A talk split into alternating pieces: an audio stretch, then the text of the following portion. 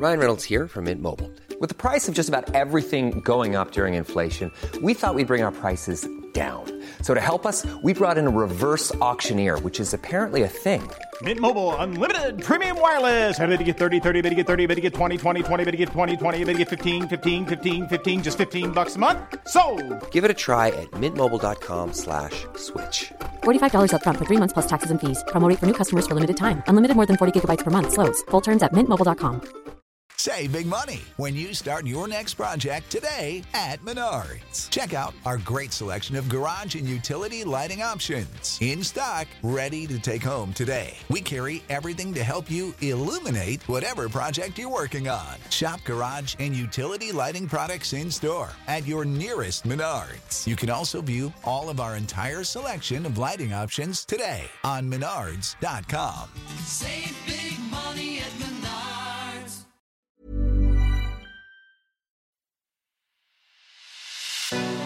It's The Ancients on History Hit. I'm Tristan Hughes, your host, and in today's podcast, now in the mid 2nd century AD, a deadly plague struck the Roman Empire. The Antonine Plague. And this is the topic of today's podcast. We're going to be looking at the spread of the plague. We're going to be looking at the plague in Roman Britain. But we're also going to be looking at certain key figures from this time in history. We're going to be looking at Galen. We're going to be looking at Marcus Aurelius and also a figure called Aristides. Now, joining me to talk through all of these topics, including what lessons we can learn from the Antonine Plague to apply in today's COVID pandemic, I was delighted to get on the show Dr. Nick Summerton. Nick has spent decades in the medical industry. He's been a GP, he's been working during the COVID pandemic on the front line, and Nick is also a specialist in ancient Greco Roman medicine. So stay tuned for another podcast with Nick in the near future where we go into incredible, quite gory detail about Roman eye care and Roman eye surgery. But in the meantime, here's Nick to talk about lessons from the Antonine Plague. Nick, thank you so much for coming on the show. Thank you very much. Now, first of all, thank you so much for your time because I say you're a doctor and you have been on the front line during this pandemic. Yeah, yes, I've had a number of roles that I've undertaken. I've started off as a GP. I evolved into doing, like many of us, video consultations and then doing some work for the 111 service and then some advisory work on testing and symptoms because that's sort of one of my main research interests. But now I'm much more focused on well-being, both for myself and for many individuals who've suffered quite a lot under the pandemic. And so it'd be good to see some light at the end of the tunnel, I think. Absolutely. And talking about well being, because you have an interest in ancient Greco Roman medicine, and you believe that there are some interesting lessons, some parallels that we can look at with the current crisis. Yeah, exactly. I mean, I think some of the individuals who were alive at the time of the Antonine Plague during the reign of Marcus Aurelius, they actually did focus very much on things that are becoming relevant again to us today. The idea of fresh air, the idea of exercise, the idea of sensible eating, the idea of getting enough sleep. Galen, the physician to Marcus Aurelius, was particularly focused on these and wrote a couple of uh, large books on hygiene in which he was very keen on promoting these. So let's go on to the background then first. You mentioned the Antonine Plague and you mentioned one of those key figures there, Galen. Who was Galen? Well, Galen, born in Pergamon, he was some people would say a slightly arrogant individual and probably quite difficult at his time, but became a very eminent physician over the Roman Empire. Spent time in Pergamon, spent time in Egypt, Alexandria in particular, learning anatomy, worked as a physician originally for gladiators back in Pergamon, and then travelled to Rome, where he gradually got involved in Roman society and eventually became physician to Marcus Aurelius. And so he was there very much at the time of the Antonine Plague, both at the beginning and then he scooted off back to Pergamum actually after the beginning of the Antonine Plague, and then returned and again was involved in, in a sort of second subwave of the Antonine Plague with Marcus Aurelius and saw some of the patients suffering from the disease and also the impact it had on the army in particular. He was there with the army at the time when they were quite devastated by the plague. And so you've mentioned names such as Marcus Aurelius, the Antonine Plague. So the Antonine Plague is this in the second half of the second century AD or mid second century AD? Yeah, towards the end of the second century. So, really starting in about AD 165 through to 180. So, the reign of Marcus Aurelius and his co emperor Lucius Verus. And then, probably, there was a later wave around AD 189 because the historian Dio Cassius, who was a youngster really at the time, did encounter that second wave himself. He actually saw, he writes about 2,000 people dying a day in Rome. So, quite a devastating illness. Very devastating indeed. I mean, Nick, how does it all come about? How does this plague reach the ancient Mediterranean? Well, the plague was probably smallpox, although there has been some suggestion that it might have been measles, but I think the consensus is that it was smallpox, and probably picked up as a result of the Parthian War in Mesopotamia and then transferred by the troops back to Rome afterwards. At least that's the modern view. The ancient had a slightly different view about how it occurred. Their view was that a soldier had gone to a place called Seleucia, opened a golden casket in the Temple of Apollo, and let out the plague from there. And that's actually relevant because later on, Apollo becomes quite relevant in terms of people trying to protect themselves from the plague. But that was the ancient view, was that it was a pestilence that came out of this golden casket at the Temple of Apollo. But I say the traditional modern view is that it was smallpox spread by the troops as they moved back from the Parthian War in Mesopotamia in about AD 165. And I guess the question then, Nick, is if it's coming back with the troops, how does it start spreading so rapidly to become this illness that has become infamous in ancient history? Yeah, well, I think the troop movements were key in bringing it back to Italy. And then good communications, which, you know, we highlight as being a great thing about the Roman Empire, they were unfortunately very good at spreading the illness around. And of course, the other thing were people living in fairly close proximity, not as good hygiene perhaps as we might imagine about the Roman world, and that would have spread the disease. In terms of it moving further, particularly up to Britain and into Gaul and in the Rhineland provinces, probably a lot of it travelled by boat up the Rhone and the Rhine, and then across the English Channel into ports at places like London and Gloucester. I think the other thing about the Antonine Plague, which made it particularly devastating, was that there was probably very little immunity in the population at the time. So effectively a virgin population in terms of smallpox. So that would have caused quite a few problems. And one thing that Galen noted in the effect on the troops, he noticed that as it was winter, when it hit the troops at Aquileia, it was particularly devastating. So again, climate was an influence as well. So it travelled by road, by boat, by the movement of troops, and also compounded, as I said, by the climate and the hygiene and the close proximity of people beginning to move into towns and cities more than they had done previously.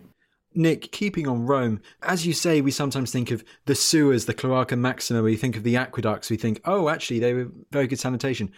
Completely opposite, very, very poor sanitation, a lot of squalor. And you can imagine in those places with the insulae, where everyone's cramped together, that must have been like the plague of Athens in the centuries before, should we call it a breeding ground for the spreading of this illness? Yeah, exactly. People very close proximity. I think sanitation, we sometimes take a rather modern view about Roman public health practices because we see the bathhouses and we see the aqueducts and we see the drains.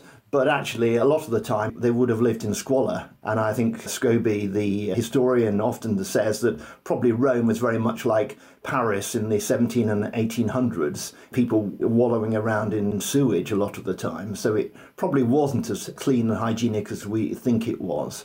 And I say, very close proximity and people living very much on top of each other as well. And Nick, then going further west, it's quite interesting how we've talked about Mesopotamia, we've now talked about Rome, and now let's talk about Roman Britain and the Antonine Plague. And you mentioned London, you mentioned Gloucester.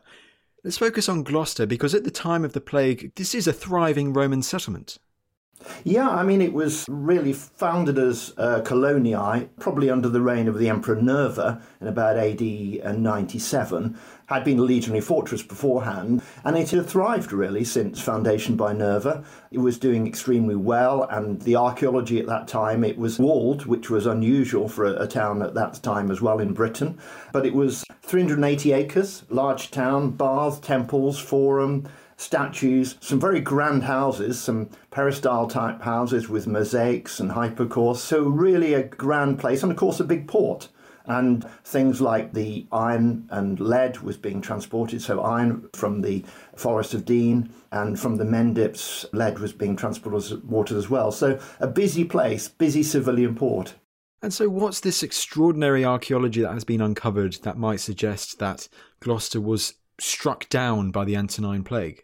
Well, it was quite interesting. I mean, they were excavating along London Road in Gloucester, and the Oxford Archaeology Unit in about 2004 2005 found lots of graves in a cemetery, but found this mass grave as well, where it appeared that about 91 bodies, although difficult because they're obviously all mixed up in bits and pieces, had sort of been tipped in.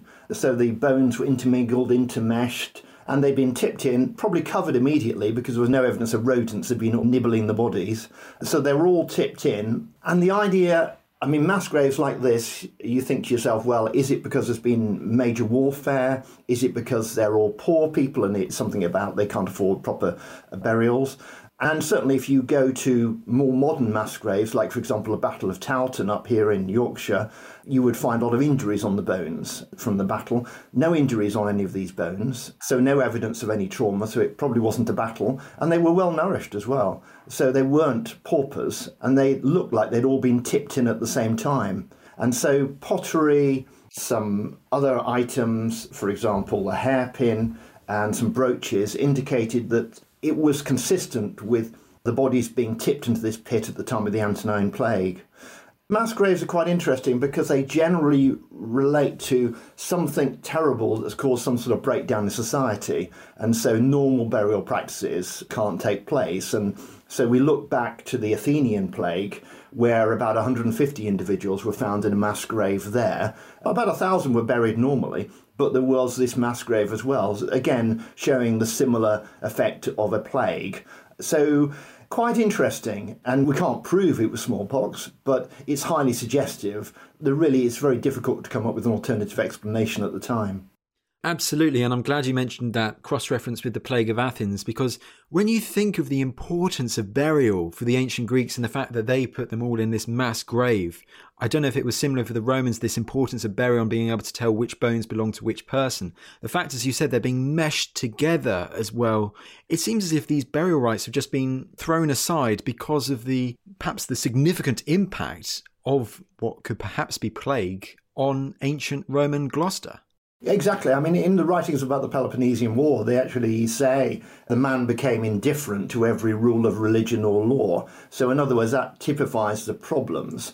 And I think it's, again, we saw this in the Black Death as well. We probably saw it less so actually in the plague in the 1600s. There's always been a view that there were mass graves, but probably there was more mass burials actually. So they didn't lose control, probably in the way that they lost control in Athens and probably in the Antonine Plague and also probably in the Black Death as well. So yeah, it does say something about the impact on society.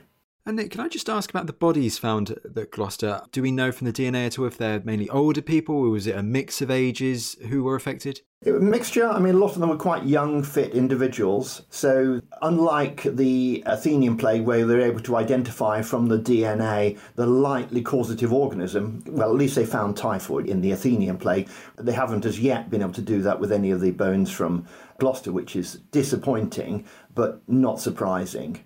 The interesting thing is smallpox won't leave many signs on the bones as well, so the bones didn't show any particular things. I mean, if you had tuberculosis, you might see something on the bones. If you had syphilis, you might see something on the bones, but there was nothing on the bones. Shows that they probably died quickly, which is what you'd expect with smallpox. Nick, from all you've been saying so far, it sounds like the Antonine Plague, possibly far reaching, very deadly, and could affect anyone. It could, and I think there are other areas across Britain as well. Gloucester's one example, but at the same time, we're seeing things like in London, for example, there is some evidence of reduction in population, quite a few houses. Some people have argued up to two thirds of the houses being abandoned around the same sort of time. St Albans, similarly. And there's also economic effects across the empire. And in Britain, it's quite interesting that the lead mining, we talked about that in terms of the Mendips and elsewhere, uh, there were no inscribed ingots now being found after the AD 160s, remembering the Antonine Plague coming into Britain probably late 160s. And coin hoarding, of course, becomes more prevalent at that time as well. So a number of things happening, but as I said earlier on, I mentioned about the idea the Romans had about the plague occurring because somebody had opened up this casket in Babylonia in the Temple of Apollo. And that obviously had some impact because you do find from London in particular, there's an amulet that was found on the riverbank back in the 1980s, and that's inscribed to protect an individual called Demetrios against an airborne plague. It's only a small pewter plaque, about five centimetres by about 12 centimetres, but it was a poem in Greek and again linked to Apollo and talked about this pestilence coming through the air. And then the other interesting thing linked to that is there is this selection of dedications to Clarian Apollo found across the Roman Empire. About 12 of them, generally seen by C.P. Jones to be a centralized anti plague initiative, if you like. And one of those has been found quite clearly at Housesteads on Hadrian's Wall and part of one at Ravenglass. Again, a dedication to Clarian Apollo, probably some sort of central idea of protection against a plague. So these were the responses to the plague as well as the consequence that we've talked about earlier on. That's really interesting, just that the interconnected nature of the Roman world. Because I believe the sanctuary of Apollo Claros, that's in Asia Minor, that's in Anatolia, central Turkey.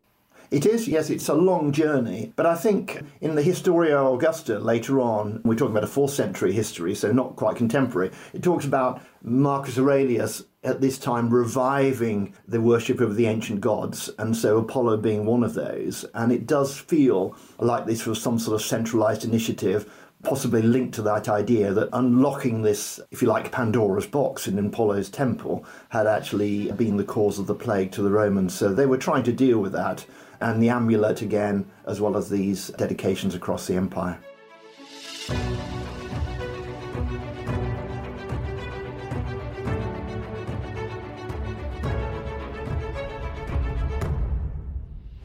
Catastrophic warfare, bloody revolutions, and violent ideological battles. I'm James Rogers, and over on the Warfare podcast, we're exploring the vast history of ferocious global conflict. We've got the classics. Understandably, when we see it from hindsight, the great revelation in Potsdam was really Stalin saying, Yeah, tell me something I don't know. The unexpected, And it was at that moment that he just handed her all these documents that he'd discovered sewn into the cushion of the armchair. and the never ending. So, arguably, every state that has tested nuclear weapons has created some sort of effect to local communities. Subscribe to Warfare from History Hit wherever you get your podcasts. Join us on the front line of military history.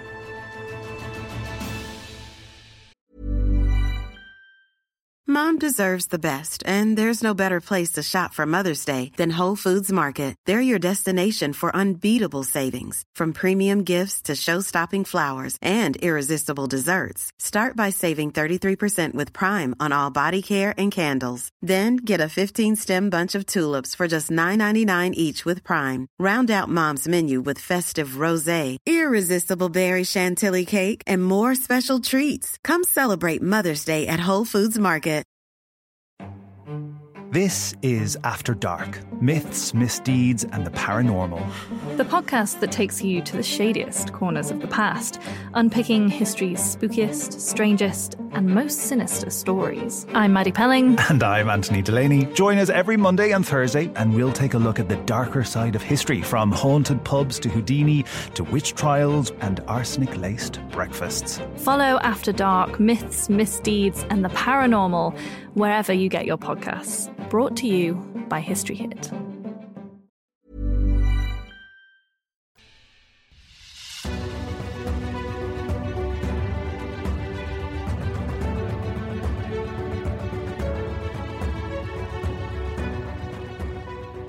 It's very interesting how we've got that divine response to the plague, as it were, that you've just mentioned there. But, Nick, at the same time, you argue that, in particular, there are three key figures who also, when responding to the plague, they offer some very good advice that we can look at today in our current situation. Yes, I mean, there are three particular individuals, and I've talked a little bit about Galen earlier on, as I said, born in Pergamon, physician, philosopher, prolific writer, probably a belligerent and very difficult individual, but came up with this idea that fresh air, exercise, sensible eating, sleep, mental well being, in fact, the medieval folk, they added excretions onto that list and called it Galen's Six Non Naturals, which people may have heard of. And they're really the guide to healthy living. And increasingly over the course of the last few months, I've certainly talked to a lot of my patients about the importance of getting outside to exercise, and I've written articles for the national parks and for the Ramblers recently about the importance of exercise, fresh air, sunlight, getting some vitamin D. We've heard about that throughout the coronavirus epidemic. All of us at Christmas were asked to, if we did have our relatives indoors, we're asked to open a window, so bring some fresh air in. And again, we know about the importance of obesity and the obesity linked with, and Boris Johnson emphasised this, with the coronavirus and the poor outcomes and the risk of getting diabetes. So a lot of the things that Galen were talking about, the fresh air, the exercise, sensible eating, getting sleep and mental well-being, they're so relevant to our plague just as much as they were to his plague. Admittedly, he didn't have the treatments that we have and didn't have the option of a vaccine. But at the beginning of our coronavirus epidemic, as a doctor there sitting in the surgery, we had nothing either. So well being was very much what we could focus on. So he was one of the individuals. Marcus Aurelius himself, the emperor at the time, reigning over the period of the Antonine Plague, again, he wrote a book called Meditations, which was never designed to be published, very much a his stoic take on life. And within there, he made a number of important points that I think a lot of people have reflected on during the Antonine Plague. And I think the sales of Marcus Aurelius' meditations have gone up significantly during the time of the plague. And he talks about things like, particularly about control, knowing that there are things over which we have control and over things which we don't have control. So a natural disaster like the plague or the Antonine Plague or coronavirus, we don't have control over that, we don't have control of many things around the plague, but we do have control about the way we respond to it and the way we react to it. And I think people's reactions have often been part of the problem. Younger people, perhaps at the beginning, thought it was a lot more serious than it would be for them. Others have perhaps got very anxious and depressed about it. Some people have perhaps followed some slightly bizarre treatment routes.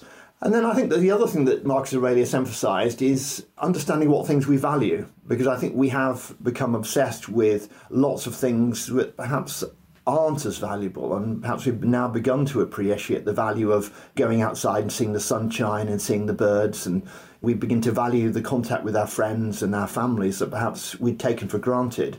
And I think other things have become less important. So I think he's done two things. He's emphasized to us that there are things that we can control and things we can't control, and also the things that we value and things that are perhaps less valuable. And I think a lot of people during the course of the epidemic have looked at that and thought, yes, actually, there's a lot of sense in a lot of Marcus Aurelius' writings. And it's not a long book, but I think it's been well read. Just before we go on to the third one, I just got to jump in there because it is really interesting what you're saying, Nick, there with Galen and with Marcus Aurelius the importance of mental well-being at this time. We sometimes think of mental health being quite a modern thing with social media, with instant news outlets nowadays, but it sounds like even in ancient history with this ancient pandemic, you have these sources which really stress focus on what you can do, you know, get outside, make sure mentally you're all okay because that seems as just as important as physical protection against the disease itself. I think you're exactly right. And one of the things that Galen emphasizes in particular is that the modern view that we have mental well-being and we have physical well-being is something that he considers actually to be wrong that actually there is an overlap between the two. And in fact this very much idea of holistic care comes from Galen. The idea being that it isn't about mental well-being. You go to a psychiatrist, physical well-being, you go and see a different sort of doctor. The idea that they come together and you have to focus on both of them equally. And I think as we move forward out of the pandemic, the mental well-being is going to be the one that we're going to have to work really hard on because I think a lot of people have suffered because they've lost contact with activities they do, they've lost contact with their support networks. All of these things will have had a dramatic effect on people, and the disruption to young people in particular is probably even worse than older people during this pandemic. So I think it's a lesson to us that we should not categorize mental and physical well-being as being two different sides of the coin. They are all about a person's well-being, if you like. That's the important thing that comes through. And I think both Marcus Aurelius and Galen emphasise that. If we move on to the third individual, which is probably people have less heard of, somebody called Aelius Aristides. He was a somewhat eccentric, again, a Greek orator, author, who suffered from illnesses all his life. Amazingly, he survived the Antonine Plague, which unfortunately wasn't the case for Marcus Aurelius or Lucius Verus, despite being frail and debilitated throughout his life. And that amazed Galen, actually. Galen actually commented on seeing him and thinking, you know, this guy looks like he's on death's door, but he managed to survive. But what he tended to do was he spent a lot of time hanging around Aesculapian healing sanctuaries. And this, his view, again, was about the importance of holistic care. I mean, he did have some interest in dream therapy, which is perhaps slightly off centre a little bit. But even so, he understood the importance of holistic care, spending time at these healing sanctuaries, Pergamon in particular, where you can experience what I guess I call locotherapy now. And the locotherapy is about the psychological benefits of being in a particular place, but also about locomotion as well, about the pilgrimage to the place, walking around the place, participating in the exercise and activities at the place. So he was very much involved in those. And I suppose reading his work again, it perhaps makes me, perhaps as a, a traditional doctor, think that perhaps some of the therapies that he's talking about, some of the psychological therapies, music therapy, bibliotherapy, art therapies, perhaps I need to take them a little bit more seriously than I have done before. And even dream therapy, there are people, there's somebody called Edward Tick, a psychologist from the United States, who's taken people on dream healing pilgrimages to these Aesculapian healing sites, people with post traumatic stress from wars, and has actually found that there are benefits from being immersed in the ancient ruins and in the ancient cultures. So I think what Galen and Marcus Aurelius are saying are things that are easy to understand. Aristides is saying some other different things about the importance of locations, it's important about uh, healing sites and healing sanctuaries, and the other psychological treatments, including dream therapy, that you might be able to encounter there. I mean, certainly many people have had bad dreams during the coronavirus epidemic. I mean, dreams are an issue, but where we go in terms of dream healing be interesting to know. But I think we probably need to open our minds to other therapies which might have some relevance to get us over the next phase of this pandemic and recover. Absolutely. In today's pandemic world, do we have any sites that you think could be an equivalent to the Asclepian sanctuary at Pergamum that could work as that kind of psychological place in this current pandemic? Well, it's difficult. There's two healing sanctuaries in Britain which I've visited, at Lydney and Littledean along the side of the River Severn, and they're beautiful sites to visit, mainly because when you visit them, nobody else is there because very few people know about these or they're difficult to access.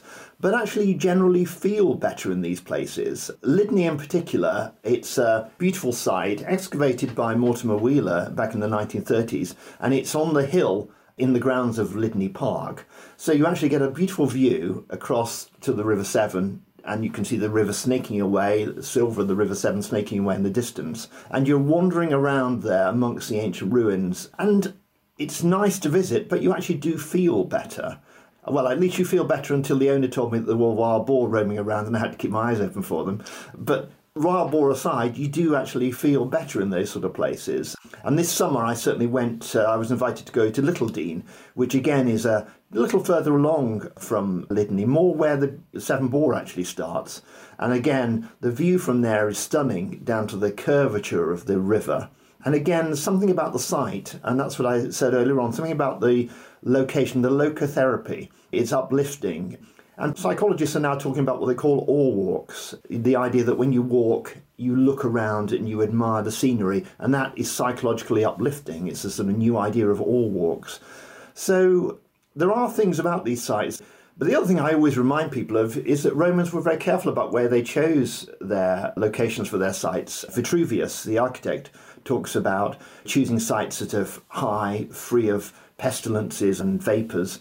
And if you go to places like Hardknott Roman Fort up in the Lake District or Cawthorn Roman Camps in Yorkshire, or even just walk around the walls of Silchester, you will feel better, I think. And immersing in the past is something that I know Natural England and English Heritage or National Heritage are looking at the moment as well. So there are things there about these places that I think could help us all, but it's certainly worth exploring. That's really interesting. Of course, must state if you are very ill with the COVID, go to hospital. go to hospital. But Nick, last of all, we've talked all about the plague. We've talked about the lessons we could possibly look at with the Antonine plague. Let's talk about the aftermath. How the Romans respond, how the people in the Roman Empire rebuild following it. Can we look and can we learn lessons from that too? I think we can. I mean, I think they look back on the time of Marcus Aurelius oddly as a sort of golden age. And I think it was smallpox, and we talk about the R number nowadays. People hear about the R number all the time with coronavirus epidemics, and we're always trying to get the R number below one in terms of the transmission rate. Smallpox, we're talking about an R number they were capable with of about six. So for every one person, about six people were getting it. It was a nasty illness. So it hit the empire hard. It hit the army hard, and we're talking about a lot of people, five to ten million people dying, probably the estimate third of the population in some areas and devastated the army for a generation. And I talked earlier about Dio Cassius commenting on 2,000 people a day dying in Rome, but they recovered. I mean, it took a while to recover. There is a sort of slight hesitation I make about how good the recovery was because if you think the army was devastated, it did lead on to the promotion of people that perhaps you might not have wanted to have emperors in the future. So we look at Septimus Severus, and his sons in particular, Caracalla and Geta, whose main items in common was an interest in fratricide. People like that perhaps might not have appeared if we hadn't have had the Antonine Plague. So they recovered, but they recovered, I would say, with some caveats attached to it. So hopefully we'll recover and we won't end up with uh, Caracalla at the end of it. No, absolutely not. Hopefully, and I'm sure that won't happen. But it is interesting, isn't it, Nick, to say that, and we've seen it today with the current pandemic, how everyone's saying now, well, we're looking forward to getting back to a new normal. Like we won't have the old normal that we had before the pandemic. It will be a new normal. For instance, we've seen Amazon rising, maybe more people ordering from home. So it's a new normal that hopefully that looks like we're going to have in the years ahead. Does it feel quite similar in the aftermath of the Antonine plague that there was like a new normal which followed it? I think there was. I mean, you have a funny period after the Antonine Plague going into the third century in the Roman world, and I think it took them a while. And we're talking about, I would think, well, it was a bit of a mess really after Septimus Severus, and then we end up eventually getting to Diocletian and Constantine. But they did get there. I mean, the empire continued and rebuilt. And if you go into the provinces, Roman Britain in particular, we can look at the age of the villas beginning to come on, and a lot of the villas, particularly around here in the north, they were thriving. And you see things, particularly around small towns around York, like Malton, you see you know nice mosaics and splendid houses being built in the 50, 60 years after the Antonine Plague, and places and temples of say at Lydney beginning to be established in that period as well. I mean, there was an interest in healing sites.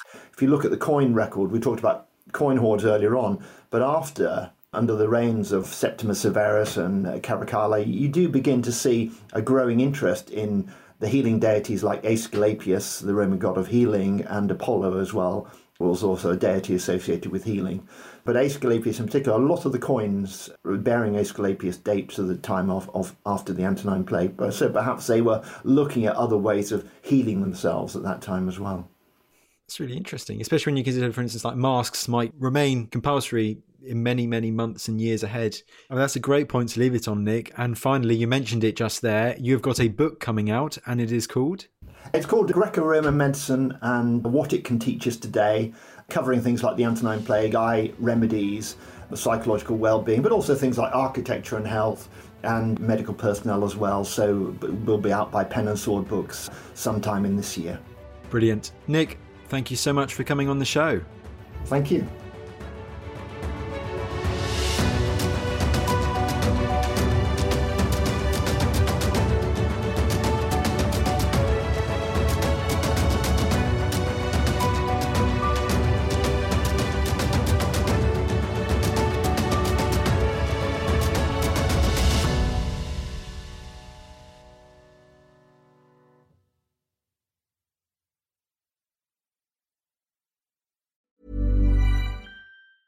Hey, it's Danny Pellegrino from Everything Iconic.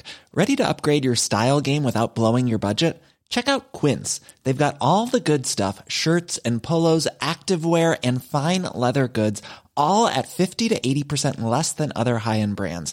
And the best part? They're all about safe, ethical, and responsible manufacturing. Get that luxury vibe without the luxury price tag. Hit up quince.com slash upgrade for free shipping and 365 day returns on your next order. That's quince.com slash upgrade. Thank you for listening to this episode of The Ancients. Please follow this show wherever you get your podcasts. It really helps us and you'll be doing us a big favour. Don't forget, you can also listen to all of these podcasts ad-free and watch hundreds of documentaries when you subscribe at historyhit.com slash subscribe. As a special gift, you can also get your first three months for just £1 a month when you use code ANCIENTS at checkout.